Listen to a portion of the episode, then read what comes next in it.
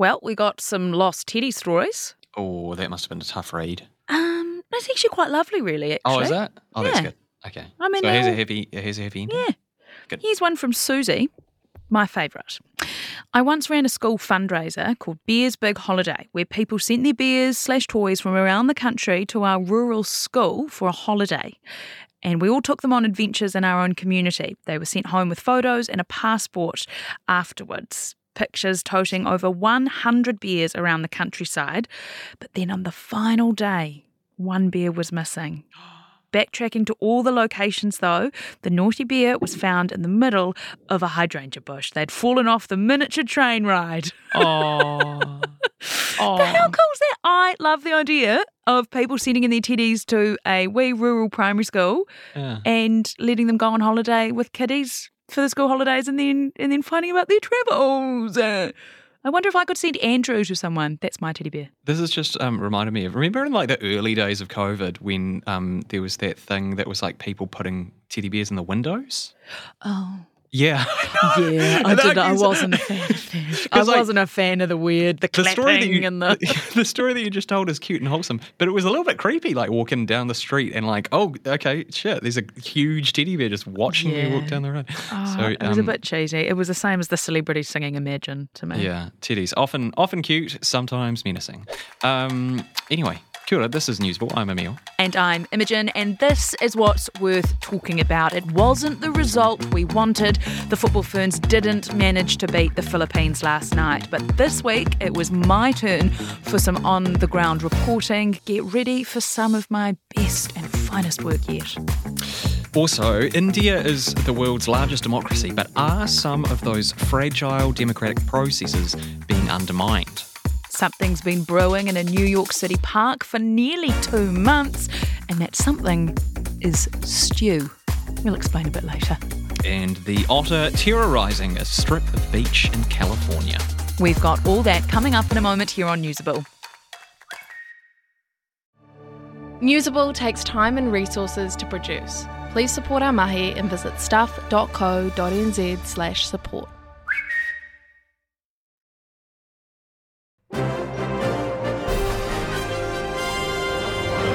Well, it is a beautiful evening for a game of football here in the capital city. And I tell you what, if you didn't know where Wellington Stadium was, it would be very easy to find it given the river of people walking towards it. And if you don't know, Stuff's Wellington newsroom is full of windows, and I've been watching people walk towards the stadium since about three o'clock this afternoon, and I am pumped. How many people do you reckon there are right now? 35,000. Okay, not right in this moment, but yes, there are supposed to be 35,000 here tonight. I cannot wait. Go, you football ferns. Just as a quick side note, mid report, life hack do not bring a handbag, backpack, or anything because the lines are so long if you have a bag, but if you don't, like me, straight in. Okay, it's half time, obviously. Not the result we want at this stage, but that's okay. There's still plenty of time, plenty of minutes, a whole second half, in fact, to turn this around. The atmosphere is great. Uh, I'm going to speak to some people who are at the game and see how they're feeling. And by people, I do mean my boyfriend and his sister. Okay, how are we feeling? Half time? Are we confident for the second half?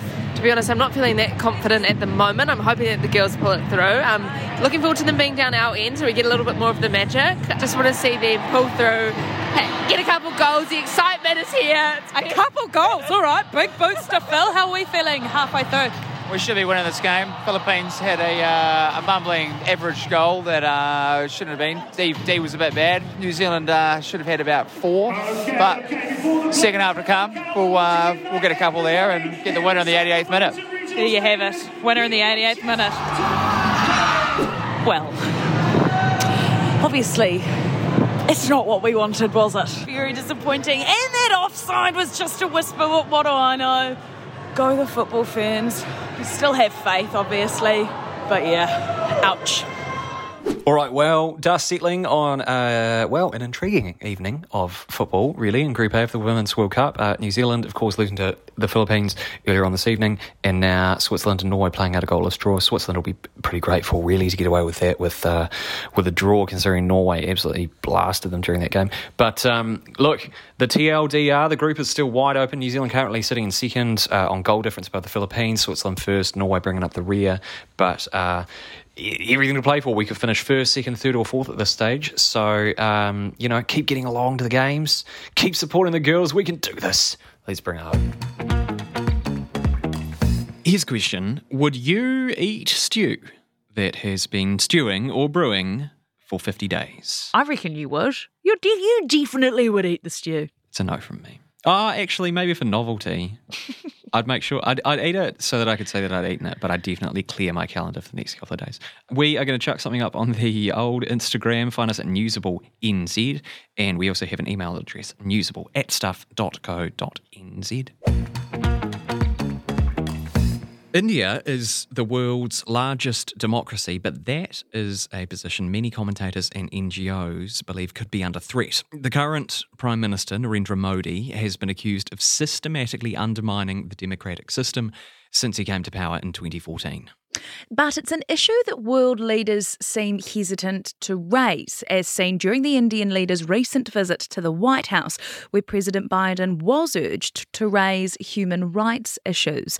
Journalist Debashish Roy Chowdhury has written extensively about Narendra Modi, including a book, To Kill a Democracy, which he co authored with John Keane. Welcome, Deb. What do you think Narendra Modi is doing that amounts to undermining democracy? Well, the accusations against Modi are three. One is the capture and slow destruction of democratic and governing institutions, such as the media and regulatory bodies. Organizations like India's Election Commission have been wholly defanged, and uh, the central probe agencies are now routinely used to target political opponents. A second big accusation against the Modi government is that he has promoted a cult of personality, that is, you know, like him uh, all the way, which is uh, more befitting a dictatorship rather than a democracy.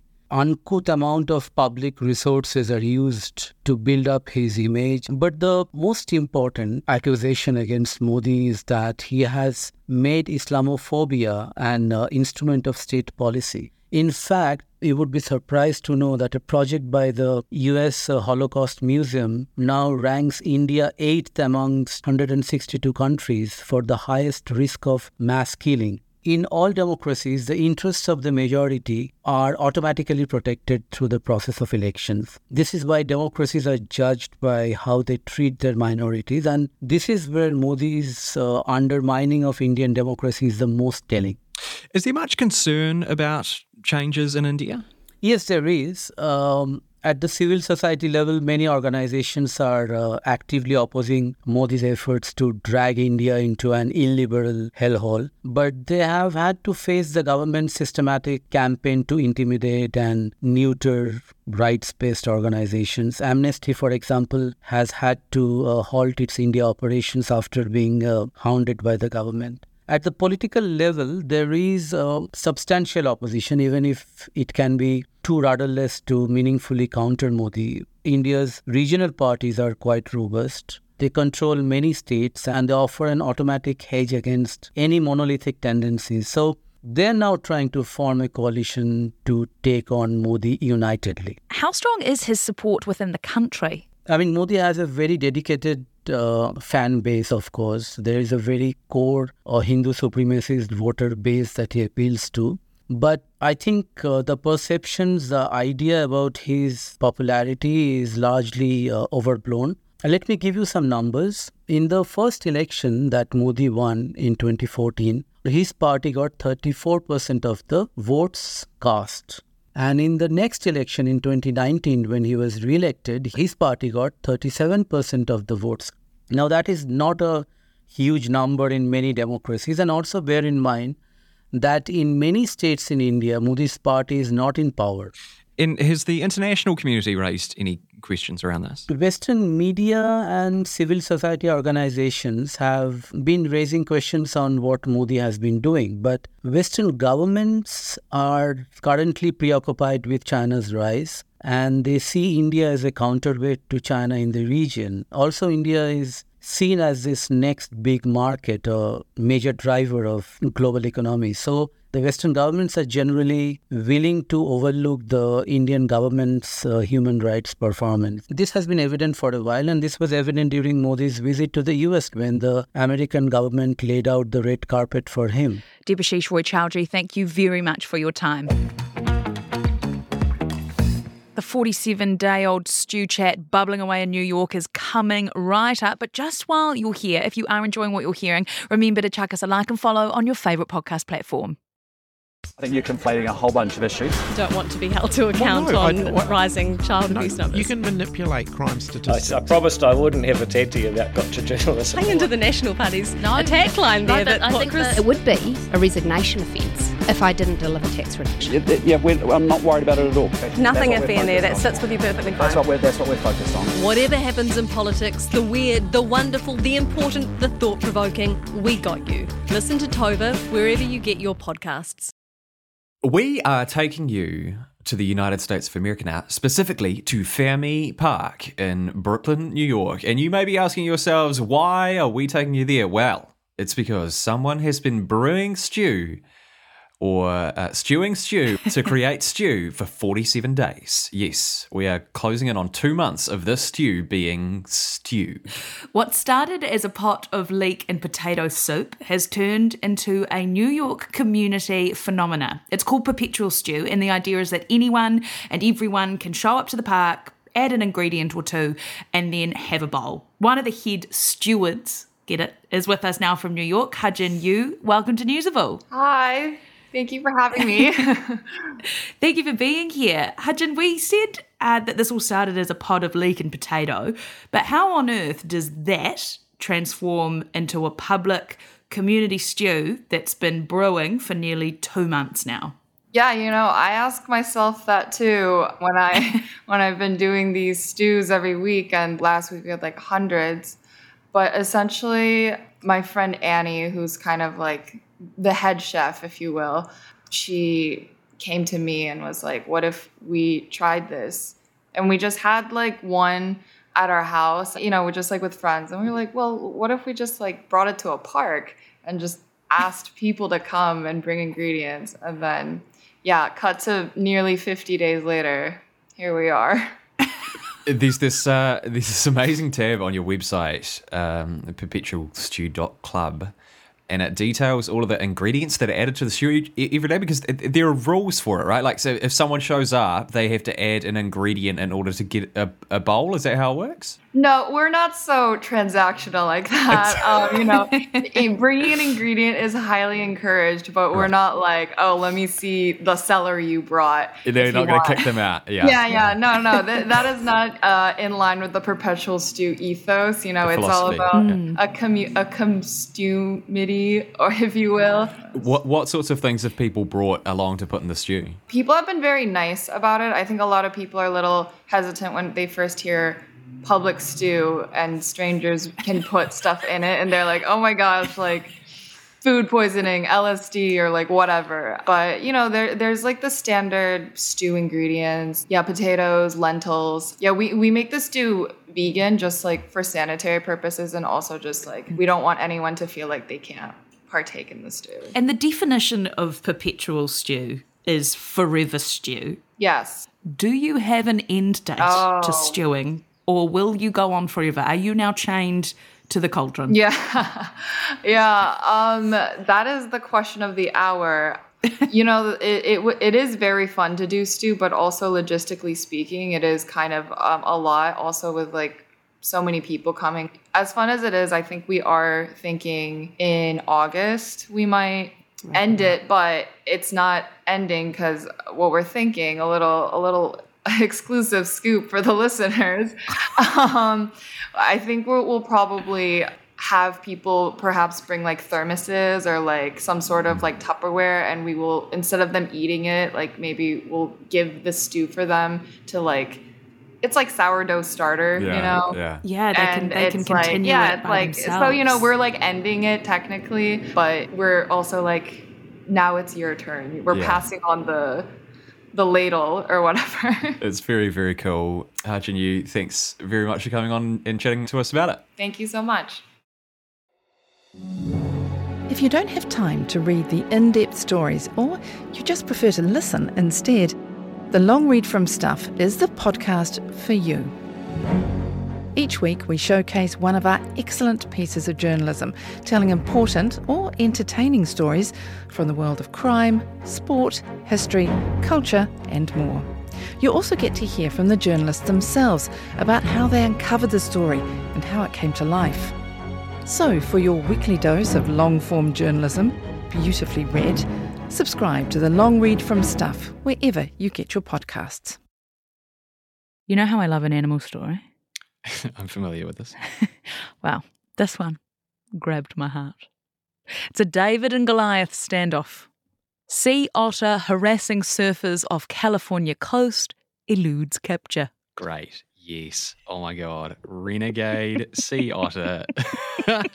it's so naughty. So there's an otter that they've named Otter 841. She's five years old. She's been terrorizing a strip of coastline in Santa Cruz. She's been described as aggressively wrestling surfboards off of surfers. Wildlife experts have been trying to capture her for weeks now um, because they say she's a public safety risk, but no bueno. Nah, Otter 841 loves being free. She's far too sneaky and manages to avoid capture every time. And there's this really amazing video on the Associated Press website which shows her stealing a surfboard off of a surfer. Now, you might be thinking, how on earth does an otter do that? Otters are bigger than I imagined they would be.